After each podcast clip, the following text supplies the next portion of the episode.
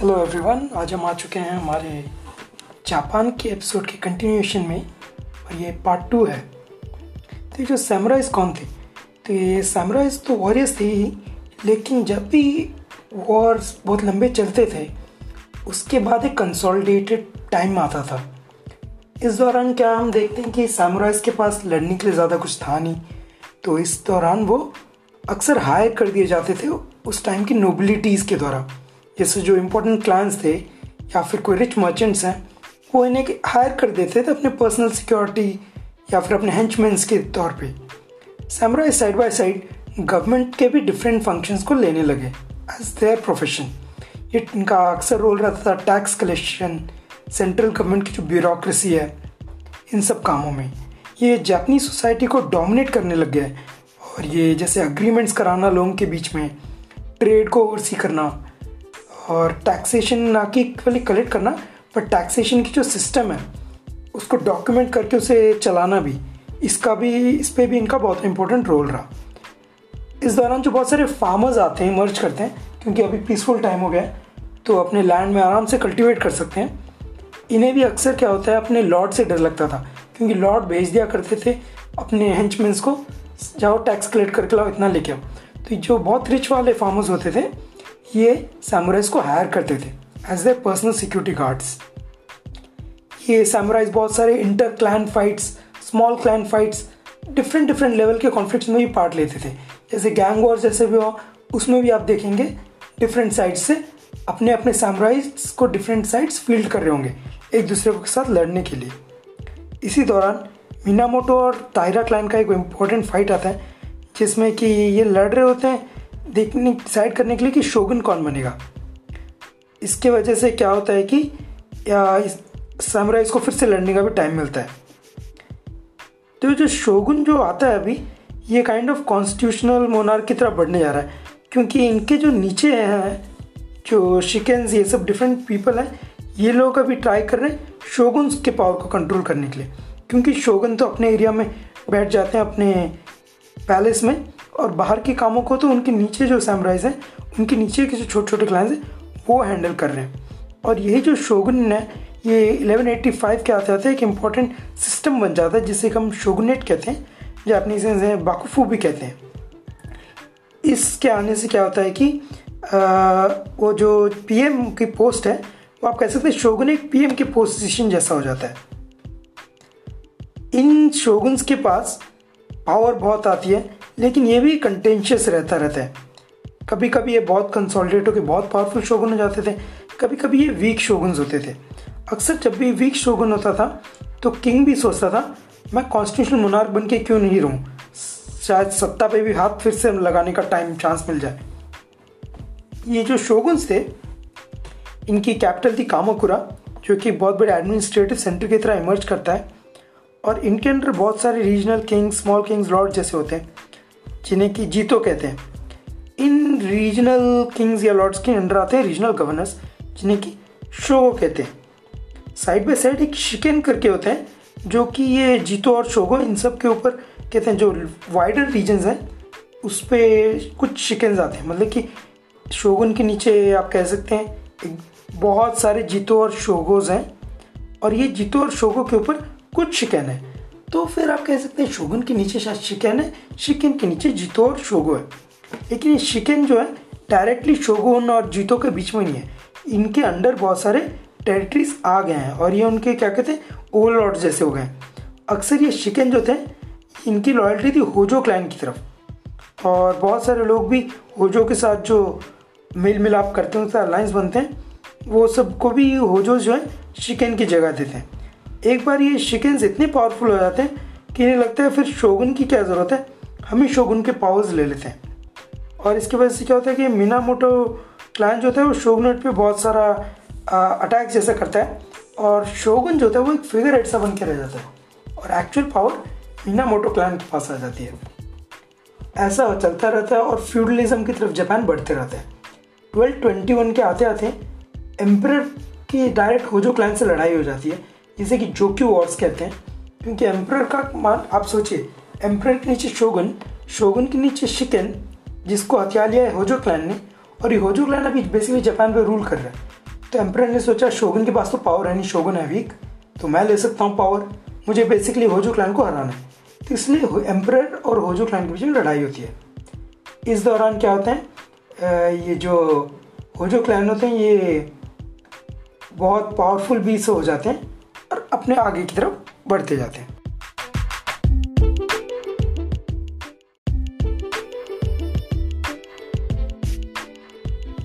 तो ये जो टाइम मैं आपको बता रहा था, इसमें क्या होता है? वो जो क्लैन के पास होता है शिकन और मीनामोटो क्लैन होते हैं शोगन और एम्प्रर होते हैं। और जो ट्वेल्व ट्वेंटी वन के जोक्यू और की बात कर रहा हूँ, उसमें जो लड़ाई होती है, उसमें एम्प्रर एक्चुअली हार जाते हैं और उन्हें बैनिश कर दिया जाता है। काइंड ऑफ़ एग्जाइल जैसे। और होजो क्लैन जो होता है, उसका दबदबा पूरे जापान पे चढ़ जाता है।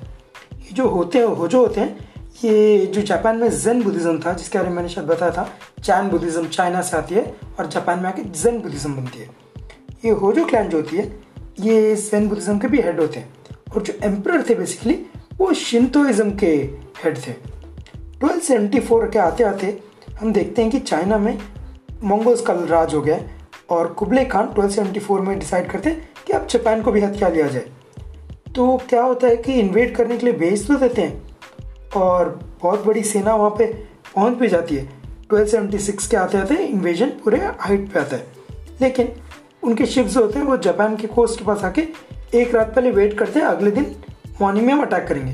लेकिन उसी रात को आ जाती है टाइफून और 1276 की जो इन्वेजन अटैम्प्ट थी मोंगोल्स की जापान पे, ये फेलियर के रूप में आती है। छः साल बाद मोंगोल्स फिर से पूरी तैयारी करके वापस आते हैं। इस बार हमने रीबिल्ड कर लिया है। इस बार तो हम जीतेंगे ही जीतेंगे।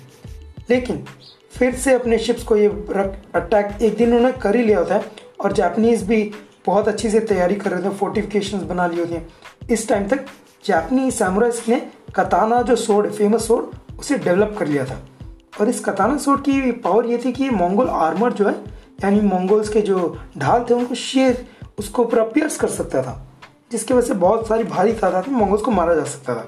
लेकिन इसको ज़्यादा यूज़ करने की ज़रूरत नहीं पड़ी, क्योंकि एक और टाइफून आता है और फिर से मंगोल्स की फ्लीट और उनको डिस्ट्रॉय कर देता है। तो मंगोल्स बेसिकली कैसे वापस जाएँगे? तो रिट्रीट कर लेते हैं। चुपचाप सरेंडर करने की ज़रूरत नहीं पड़ती, वापस चले जाते हैं, जो बचे होते हैं।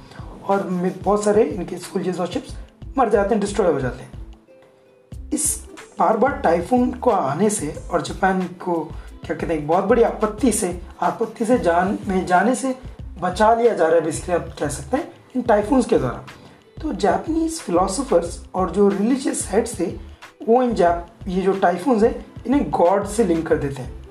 वो कह देते हैं कि भगवान हमें शायद बचा रहे हैं और इसलिए इन टाइफून्स को नाम देते हैं कामे काजी यानी कि होली इवेंट्स ऐसा होता है।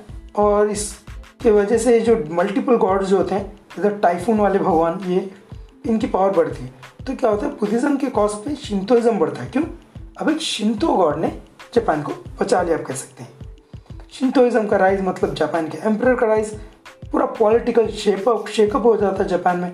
और फिर से आप कह सकते हैं जापान जापान में एम्पर का राज होता है थर्टीन थर्टी सिक्स ऑनवर्ड्स इसमें क्या होता है, आशिकावा तकावधि, ये तकावधि ये रूल पे आते हैं। इनका नाम है फिर से बोलता हूँ आशिका का ताकाउची। आशिका का ताकाउची। ये एक एम्पर आते हैं पावरफुल एम्पर और इनके जो गवर्नर्स होते हैं, ये सेल्फ रूल पे ही रहते हैं। जैसे इनके जो डायम्योज होते हैं लॉर्ड्स होते हैं वॉर लॉर्ड्स कह सकते हैं, ये सब अपना अपना रूल कर रहे होते हैं। लेकिन हर कोई मानता है हाँ एम्पर ऊपर है पावर पावर लेकिन बहुत जल्दी फ्रैगमेंटेड हो जाता है और इन डायम्योज के पास ही रियल पावर आ जाता है। फिर से हम 1477 में आते हैं। हम देखते हैं कि जो होसुकावा और यामाना क्लैंस हैं, ये आपस में लड़ने लगते हैं, क्योंकि एम्पर की पावर जैसे हम क्या देख रहे हैं डाउन हो रही है। तो डा डायम्यो सोच रहे हैं, हम ही शोगन बन जाते हैं, फिर से एग्जिस्टिंग शोगन के इतना पावर है नहीं। तो ये डायम्योस क्या होते हैं पावर क्लेम करने के लिए लड़ रहे होते हैं, और कुछ तो अपने लॉर्ड्स के लड़ रहे होते हैं, और कुछ तो अपने इंटरेस्ट के लड़ रहे होते हैं, इसलिए टाइम बहुत सारी बैंडिट्री स्टार्ट हो जाती है। फ्रैक्चर पॉलिटी हो जाती है। इसकी वजह से हर छोटा लॉर्ड सोचता है, मैं अपने बड़े लॉर्ड को हटा दूँ, उसकी पावर ले लूँ। स्मॉलर क्लैंस बिगर क्लैंस जो उनके बॉस क्लैंस हैं, उनको फाइट करके डिफीट करने की कोशिश करते हैं। बहुत सारे लोग अपने अलायंसेस को बिट्रे कर देते हैं। इसको कुछ जो किया जाता है। इसका मतलब है कि जापान में अपने सुपीरियर को ओवरटर्न कर देना। तो एक kind of tussle some time start हो जाता है जब जापानीज हिस्ट्री में।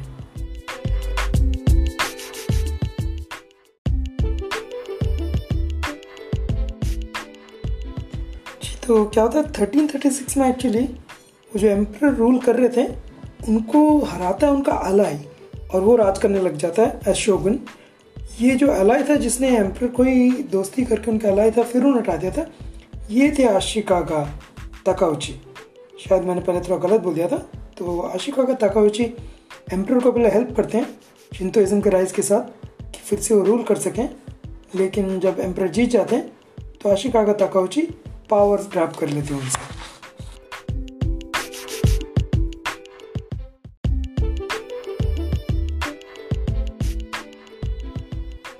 ये जो गेको जोको का फिनमन था, जिसमें कि कोई ऑर्डर्स को, जो सोशल ऑर्डर है, वो काइंड ऑफ़ डिस्टर्ब सा हो जाता है।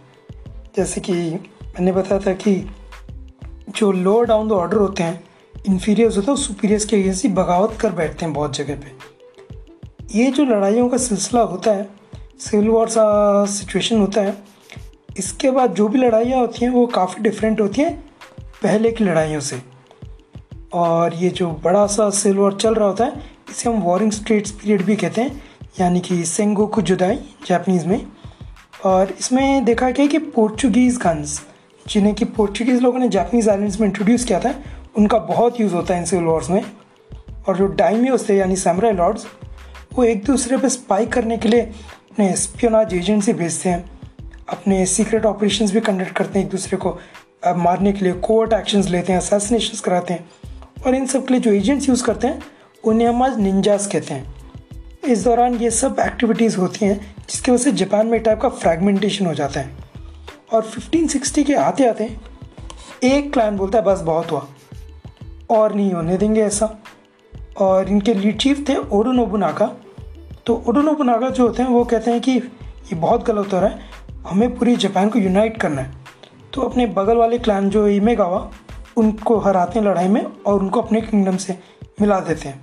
बहुत सारे एक एक करके बहुत सारे जापान के जितने भी किंगडम्स छोटे छोटे या फिर फिफ्टम्स थे और डिफरेंट डिफरेंट क्लान्स के अंडर उन सबको वो हथियार लेते हैं। सबको हराते हैं और उनके एरियाज़ को अपने अंडर ले लेते हैं और उनके अंडर लॉर्ड्स को अपने अंडर लॉर्ड्स बना देते हैं। इसी दौरान इनकी अलाइंस हो जाती है तोकुगावा के साथ। जिसके बाद तो ये पूरे अपने फुल पावर में है कि तोकुगावा के पास मस्त आर्मी है, मेरे पास सही आर्मी है, हम पूरे जापान को कैप्चर कर लेंगे। इसे देखते देखते जो बाकी बचे कुचे जो रहते थे फीफ डम्स या फिर लॉर्ड्स थे डाइमियोस थे बोले यार ये आदमी तो रुकने नहीं वाला, ये तो सबको मारने जा रहा है। हमारे पास जो भी है, वो भी चला जाएगा। एक एक करके हमारे भी दिन आ जाएँगे। तो मिल के ये लोग प्लान करते हैं कि ओडो नोबुनागा जो है, उसे असासिनेट कर दिया जाएगा। और उन्हें लगता है ये एक बार इसे असासिनेट कर देंगे तो ये सिलसिला है जो एक पंच सा पड़ जाएगा। ठंडा हो जाएगा, जापान फिर से एक काइंड ऑफ़ बैलेंस में आ जाएगा, जिसमें बहुत सारे पावर कंटेंडर्स होंगे। लेकिन ऐसा होता नहीं है, क्योंकि ओडो नोबुनागा के जो सेकंड कमांड थे, उनके स्टीवर्ड थे। वो उनके नाम पे ही लड़ाइयाँ कंटिन्यू करते हैं और एक एक करके एक एक करके सारे डायमियोज को हरा देते हैं और पूरे जापान को काइंड ऑफ़ यूनिफाई सा कर देते हैं। इनके इस दौरान पूरी टाइम पे अलायंस थी किसके साथ टोकुगावा क्लाइन के साथ। ये जो स्टीवर्ड थे, इनका नाम था टोयोतोमी हिदेयोशी और ये बहुत ही डिसिप्लिन वे में धीरे धीरे करके सबको हराते थे। जब दुश्मनी बचते तो ये क्या करते हैं जापान के जो सुशीमा स्टेट्स हैं, उन्हें क्रॉस करके कोरिया में जाते हैं और कोरिया को भी अपना पार्ट बना देते हैं। को बनाने की कोशिश करते हैं प्लान तो यही था, बना देंगे। लेकिन कोरिया से बहुत बुरी तरह मार खाते हैं, वहाँ पर बुरी तरह हारते हैं और उनकी आर्मी पूरी डिस्ट्रॉय हो जाती है। अपने एलाई की इस दुर्दशा को देखते हुए टोकुगावा जो क्लैन के मेंबर्स हैं वो सोचते हैं अब तो हमारा टाइम आ ही गया एक आदमी ने पूरे जापान को हमारे साथ मिलकर यूनिफाई सा कर दिया अब उसके जो, क्या कहते हैं सेकंड कमांड थे वो भी नहीं रहे वो स्वयं भी नहीं रहा तो अब हमारा टाइम आ गया तो टोकुकावा क्लाइन क्या करती है पूरे जापान के शोगनेट को सीज कर लेती है जिसे कि हिदोयोशी या सिक्सटी वर्ड की तरह संभाल रहे थे। ताकि जो ओडो नोबुनागा थे, उनके बेटे एक दिन प्रिंस की तरह इसे इनहेरिट कर सकते हैं एज शोगुन। लेकिन ऐसा कुछ नहीं होता। टोकुगावा क्लाइन के लोग जो होते हैं स्पेशली अंडर टोकुगावा आसू जो उसके जो पहले शोगुन बनते हैं, टोकुगावा शोगनेट के, वो पहले शोगुन बनते हैं काइंड ऑफ़ लेकिन उससे पहले क्या होता है, ये जो हमारे थे ओडो नोबुनागा उनके बेटे वो थोड़ा ना ऐसी अपनी विरासत में जो उनके पिता और उनके पिता के स्टीवर्ड ने कमाया था, लड़ लड़के जा नहीं थे। तो वो लड़ने पे उतर आते हैं टोकुगावा क्लैन के साथ। इसके वजह से क्या होता है शिकी का हारा करके एक जगह है जापान में सेंट्रल जापान के आसपास है। वहाँ पे एक लड़ाई होती है और ये जो बेटे होते हैं ओडो नोबुनागा के, हार जाते हैं।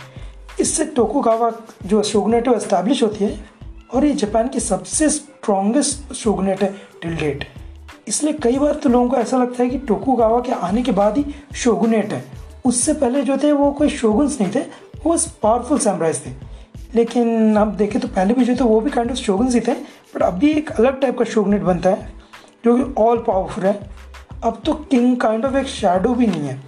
मतलब किंग बस एक एग्जिस्ट करता है ऑन पेपर एम्पर जो है, और ऐसा होता है। इस टोकुगावा शोगनेट में एक और चीज़ देखी जाती है कि जापान को पूरा क्लोज कर दिया जाता है। इसका एक रीज़न ये भी था कि जापान को लग रहा था कि हम बाहर गए, वेंचर किया हमने बाहर जाके और हमारी बैंड बज गई। अगर हम बाहर जाएँ ही ना तो फिर प्रॉब्लम्स आएँगी ही नहीं। तो जापान से किसी को बाहर जाने नहीं देता और बाहर से किसी को अंदर आने नहीं दिया जाता। जापान एक काइंड ऑफ़ क्लोज कंट्री सा बन जाता है। इसका एक एक्सेप्शन था डच क्योंकि डच लोगों को ये अपनी कंट्री के सदर्न पार्ट जो नागासाकी है, वहाँ पे एक कैंप या फिर एक पोर्ट एक कॉलोनी सा सिटीज़ जैसा मेंटेन करने देते हैं। और इसका एक रीज़न ये भी था कि डच जो थे, इतना रिलीजन जापनीज सोसाइटी के मैटर्स में रिलीजियस मैटर्स और अदर मैटर्स सोशल मैटर्स में इतना इंटरफियर नहीं करते थे। मतलब कि डच चलो थोड़ा सेफ़ है। और इनसे पहले जो पोर्चुगीज़ थे, वो अक्सर क्या करते थे? जेसुइट्स इन सबको लाने की कोशिश करते थे, जिससे कि बहुत बार जापान जापानीज सोसाइटी में क्रिस्टियनिटी का राइज हो रहा था। जो कि जापानीज रूलिंग इस्टेब्लिशमेंट उन्हें बिल्कुल पसंद नहीं था। तो ये डच जो थे, ये नागा सामकी में एक छोटा सा अपना कैंप सा, एक फोर्ट जैसा बोल सकते हैं, वहाँ पे ला के रखते हैं। ये kind of one of the last means बच जाता है, जिसके थ्रू जापान को बाहर की दुनिया में क्या डेवलपमेंट्स बने उसके बारे में पता चल रहा होता है। इस दौरान जब भी एक नई डच शिप आती है तो उसमें जो डच एम्बेसडर या कुछ एमिनेंट पर्सनैलिटीज़ होते हैं, उनका पहला काम होता है जाके उनके जो शोगुन है, उन्हें रिपोर्ट करें। वहाँ पे वो जाके अपनी पूरी, उनको जो भी पता होता सब बताते हैं काइंड ऑफ़ ब्रीफिंग देते हैं। और हर बार इससे शोगुनेट जो होती है गवर्नमेंट ऑफ़ जापान है, उन्हें पता चलता अच्छा दुनिया में ये चेंजेस आ गए तो जबकि बाकी रेस्ट ऑफ़ जापान को पता नहीं होता दुनिया में क्या चल रहा है, क्योंकि क्लोज है, उनकी गवर्नमेंट को पता था कि दुनिया किस डायरेक्शन में मूव करी है और क्या चल रहा है। 1600 से 1800 का जो पीरियड होता है, उस दौरान यूरोपियंस जो साउथ ईस्ट एशिया है ईस्ट एशिया इसमें लैंड ले रहे होते हैं under various East India companies Dutch East Indian Company जो वीओसी थी British East India Company French East Indian Company और भी बहुत सारी चार्टर कंपनीज़ थी, जो कि बॉन्ड्स रेस करती थी यूरोपियन कैपिटल्स में। फिर यहाँ पे शिप्स भेजती थी, ताकि रिसोर्सेज या फिर कुछ चीज़ों, ये कॉलोनीज बिठाई जा सकें। इसके वजह से चाइना में और बहुत सारे अलग अलग कंट्रीज़ में, ऐसे क्या कहते हैं कंसेशन सिटीज़ या फिर ट्रेड पोर्ट्स ये सब यूरोपियन कंपनीज़ ले पा रही थी। बहुत सारे कंट्रीज़ ने, इन्होंने अपने बड़े बड़े छोटे छोटे किंगडम्स ही बना रखे थे। जैसे इंडिया में ईस्ट इंडिया कंपनी ने अपना पावर बहुत बढ़ा रखा था। ऐसे यहाँ पे बहुत सारी चल रही होती हैं। इनमें से बहुत सारी कंपनीज़ जो थी ये ट्रेड मोनोपोलीज भी बन रही होती है। लेकिन जापान में टोकुकावा का रूल चल रहा होता है और बड़ी स्ट्रिक्टली चल रहा होता है। इस जो पीरियड है, इसे हम एडो पीरियड भी कहते हैं। इस दौरान सोशल हायरार्कीज बहुत स्ट्रिक्ट हो जाती हैं। एक काइंड ऑफ़ कास्ट सिस्टम सा वहाँ पे आ जाता है। ये जापनीज सोसाइटी बहुत ही, क्या कहते हैं लेड बैक भी हो जाती है क्योंकि कोई वॉर जैसे लड़ने के लिए नहीं है। सैमराइज भी बहुत रिलैक्स हो जाते हैं क्योंकि दुश्मन तो कोई बचे ही नहीं है। सभी के सब सैमराइज हैं सभी के सब शोगनेट के अंडर ही हैं।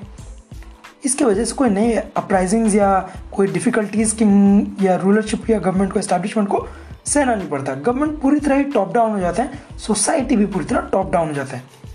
एडो पीरियड के दौरान ही जापान अपने कंट्री से पूरा वेपन्स को बैन कर देते हैं। गन्स वन सब बैन कर देते हैं। खाली सैमुराई सोर्ड्स बोज आरोज ये सब रखने को अलाउ किया जाता है। और इनको बैर भी खाली सैमुराइज ही कर सकते हैं। बट सैमुराइज भी बहुत लेस मार्शल हो गए क्योंकि एक नए एडो पीरियड में इन सैमुराइज का एक काइंड ऑफ़ रेनेसॉन्स है। बिकॉज़ उनको अभी टाइम पे पैसे मिलते हैं, इनके पास फ्री टाइम है, वो अच्छे पैलेसेस में रहते हैं।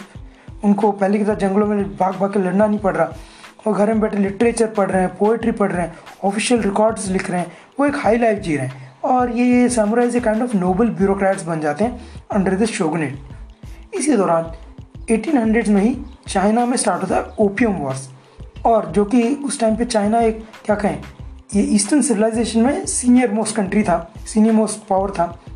उसे डोमिनेट कर दिया जाता है यूरोपियंस के द्वारा ह्यूमिलेट किया जाता है. जापान इस सबको देख के बड़ा शौक हो जाता है कि चाइना इतने बड़े विराट चाइना को ऐसे दबाया जा रहा है, ऐसे पिचकाया जा रहा है और वो पूरे नींद खो बैठते हैं काइंड ऑफ़ उनकी जो गवर्नमेंट होती है। बोलती है, हमारे साथ ऐसा हो गया तो? और इस दौरान ये चाइना अपने डोमिनेंट एशियन पावर स्टेटस से गिर जाती है। जापान में भी इस दौरान फ़ूड शॉर्टेज होते हैं फैमिन आते हैं, भूखमरी होती है। तो क्या होता है इस वजह से? जो फार्मर्स जो कि नीचे थे, वो अभी ऊपर उठने लगते हैं। क्योंकि जब खाने की कमी हो तो जिसके पास खाना है वैसी के पास पावर है। इसलिए फार्मर्स रिच होने लगते हैं और सोशल ऑर्डर में उनका स्टेटस बढ़ जाता है। एक सोशल मोबिलिटी आती है। इस सोशल मोबिलिटी से सैमराइज और जो रूलिंग क्लास है, उनको इतना पसंद नहीं आता ये कि जो फ़ार्मिंग क्लास है ऊपर उठ गया है। लेकिन जापान क्लोज है। बाहर से कोई प्रॉब्लम आ नहीं सकती। अंदर से गवर्नमेंट स्ट्रिक्ट है। तो कोई इतनी बड़ी, क्या कहते हैं अफरा तफरी नहीं होती। कोई सोशल डिसऑर्डर नहीं होता। लेकिन 1853 पास ही ज़रूर आ जाता है। और जैसे 1853 आता है यूएस नेवी नॉक कर दिया आके टोक्यो बे में जापान में। ये जो एडो था, उस टाइम टोक्यो को एडो कहा करते थे।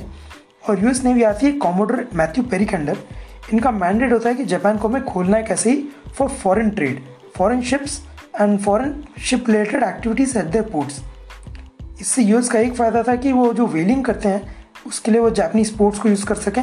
और कॉमोडर पोरी जापनीज पेरी जापनीज पे अपने पूरे ऑर्डर्स पर थोप देते हैं। क्योंकि जापनीज़ ने जिनके जो कॉमोडर पेरी इतने फ्लीट के साथ आते हैं, उसके इतने बड़े बड़े क्या कहते हैं स्मोक स्टैक से फनल से शिप्स इतने बड़े थे इतने सारे कैनल थे कि जापनीज तो देख के शौक हो जाते हैं कितने।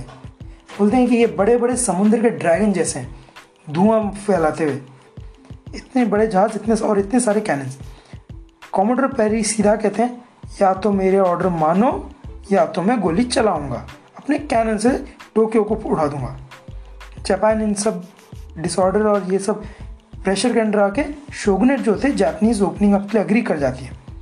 जो रूलिंग सामुराई क्लास है डायमियोज हैं, वो बहुत गुस्से में आ जाते हैं। ऑलरेडी वो जो सोशल स्टेटस जो उनकी थी, वो डाउन हो चुकी है क्योंकि फार्मर्स राइज कर रहे हैं। अब एक फॉरनर्स भी आके इनके ऊपर थोक के चला जा रहा है जापान को खोलने के लिए।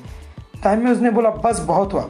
शोगुन भी किसी काम के नहीं है। इनसे भी इनकी ड्यूटी नहीं होती है ठीक से। तो जो बहुत सारे शोगुन्स होते हैं मतलब कि सॉरी डायम्योज होते हैं, ये बहुत सारे ऐसे झगड़ा सा स्टार्ट हो जाता है। और ये क्लियरली कहते हैं कि जो चाइनीज़ के साथ हुआ है, अब वो हमारे साथ हो रहा है। और ये देख के और लोग भी इनकी बातों से इंस्पायर हो जाते हैं कि हाँ सच बात है, हम पीछे रह गए दुनिया से। और ये जो ट्रेड ट्रीटी साइन होती है, उसके बाद दो अर्थ को एक और एक सुनामी भी आ जाती है जल्दी से, जिससे कि एक बहुत बैड वुमेन या नेगेटिव की तरह देखा जाता है कि शायद भगवान भी बता रहे हैं कि तुम जो कर रहे हो गलत है। और हमें ऐसे उनके सामने घुटने टेकने नहीं चाहिए। तो सोल्यूशन क्या? है सोल्यूशन ये कि जापान भी मॉडर्नाइज करे ट्रेड करे इंडस्ट्रियलाइज हो, और आगे बढ़े ताकि ये यूरोपियन कंट्रीज़ जो हैं, जो कि उसके डोर स्टेप्स पे आ चुके हैं अमेरिका भी आ चुका है, इनसे कंधे से कंधे मिला के बात कर सके इनको ज़रूरत पड़ने पे अपोज कर सकें। ये जो ओपनिंग अप है और मॉडर्नाइजेशन है, इसको हर कोई एक्सेप्ट नहीं करता। कुछ लोग अपोज भी करते हैं। तीन मेजर फैमिलीज़ होते हैं जो इसे सपोर्ट करते हैं, जो कि मॉडर्नाइज करने पे जापान को आगे तरफ़ खींच के से लेके चले जाते हैं। और क्योंकि कुछ लोग अपोज करते हैं इन तीन फैमिलीज़ को तो एक kind of intra samurai war सा हो जाता है, जिसमें जो शोगनेट है वो पूरी तरह जापान को क्लोज ही रखना चाहता है। लेकिन ये तीन नोबल फैमिलीज़ जो हैं, ये अपने एम्पर के साथ मिलकर जापान को ओपन करना चाहते हैं। इस वॉर को हम कहते हैं बोशन वॉर जिसमें कि गवर्नमेंट जो होती है, वो काइंड ऑफ़ क्या कहें, शोगनेट को डिसमिस ही कर देती है कि आपके पास अब पावर नहीं है, इन तीन noble families along with emperor are now back in command और ये कहते हैं ये मेज ईयर है, इसके बाद से जो स्टार्ट होता है। तो इसमें क्या होता है कि वो जो शोगनेट के आर्मीज़ होते हैं वो हार नहीं मानते लड़ते रहते लड़ते रहते हैं अपोज करते हैं कि ये गन्स क्यों आए गन्स मॉडर्नाइजेशन ये सबको आने नहीं देना है हमें। हमको अपने ट्रेडिशंस के साथ रहना है और हमको जबान क्लोज रखना है। लेकिन ये noble families along with king guns लाते हैं, एक नई पेजेंट आर्मी को रेस करते हैं, जिसमें गन से उनको ट्रेन किया जाता है, और वो फाइनली सैमराइज को आराम से हरा देते हैं। इसका एक काइंड ऑफ़ ग्लिम्स आपको मिलेगा द लास्ट सैमराई मूवी में, जो कि इसी बोशन वॉर को डिस्क्राइब कर रहा है। और उसमें टॉम क्रूज होते हैं, वो शोगनेट के साइड से लड़ रहे हैं। लेकिन मूवीज़ को इतना सीरियसली लेना नहीं चाहिए, क्योंकि इन मूवीज़ में आपको दिखाएँगे कि वो जो जाप, वो जो सैमराइज थे, वो खाली अपनी तलवार से लड़ रहे थे। रियल हिस्ट्री में ऐसा नहीं है। रियल हिस्ट्री में जो अपोजिंग साइड है, जो कि जापान को क्लोज रखना चाहती थी, उसने भी वेपन्स लिए थे, उसने भी गन्स और मॉडर्न वेपन्स को यूज़ करने की कोशिश की थी। बट हाँ इतने नंबर्स में नहीं की थी, इतने वेल ऑर्गेनाइज वे में नहीं किया था, उनका मेन से तब भी वो सोड ही था। वो बात सच है। इस दौरान जो नागा साकी से जो डच लिटरेचर से कुछ लोग जिस, जो इसे एक्सेस कर पा रहे थे और नॉलेज ये सब डेवलप कर रहे थे, उन लोगों को पता था इंजीनियरिंग साइंस किस लेवल पे आ चुके हैं और इंटरनेशनल कॉमर्स किस एपोक पे जा चुका है। अब उनको फ्रीडम मिल जाती है अपनी नॉलेज को अप्लाई करने के लिए और वो अप्लाई करते हैं और एक नया एरा स्टार्ट होता है, जो कि है मेजी एरा मेजी एरा का मतलब होता है एनलाइट मेजी का मतलब है एनलाइटन रूल मतलब कि सम्राट का एनलाइटन रूल स्टार्ट हो गया। इस दौरान जापान की एक नई इकोनॉमी आती है। जिसमें कि एक नई ट्रेड सिस्टम बनती है। जापान जो दुनिया के बाकी इकोनॉमिक पावर्स हैं यूरोपियन पावर्स हैं, जैसे कि जर्मनी फ्रांस इंग्लैंड यूएस उन सबसे कंधे से कंधे मिला के चलने लगता है। तो अगले एपिसोड में हम बात करेंगे Japan in the Meiji era और मॉडर्न जापान की कहानी।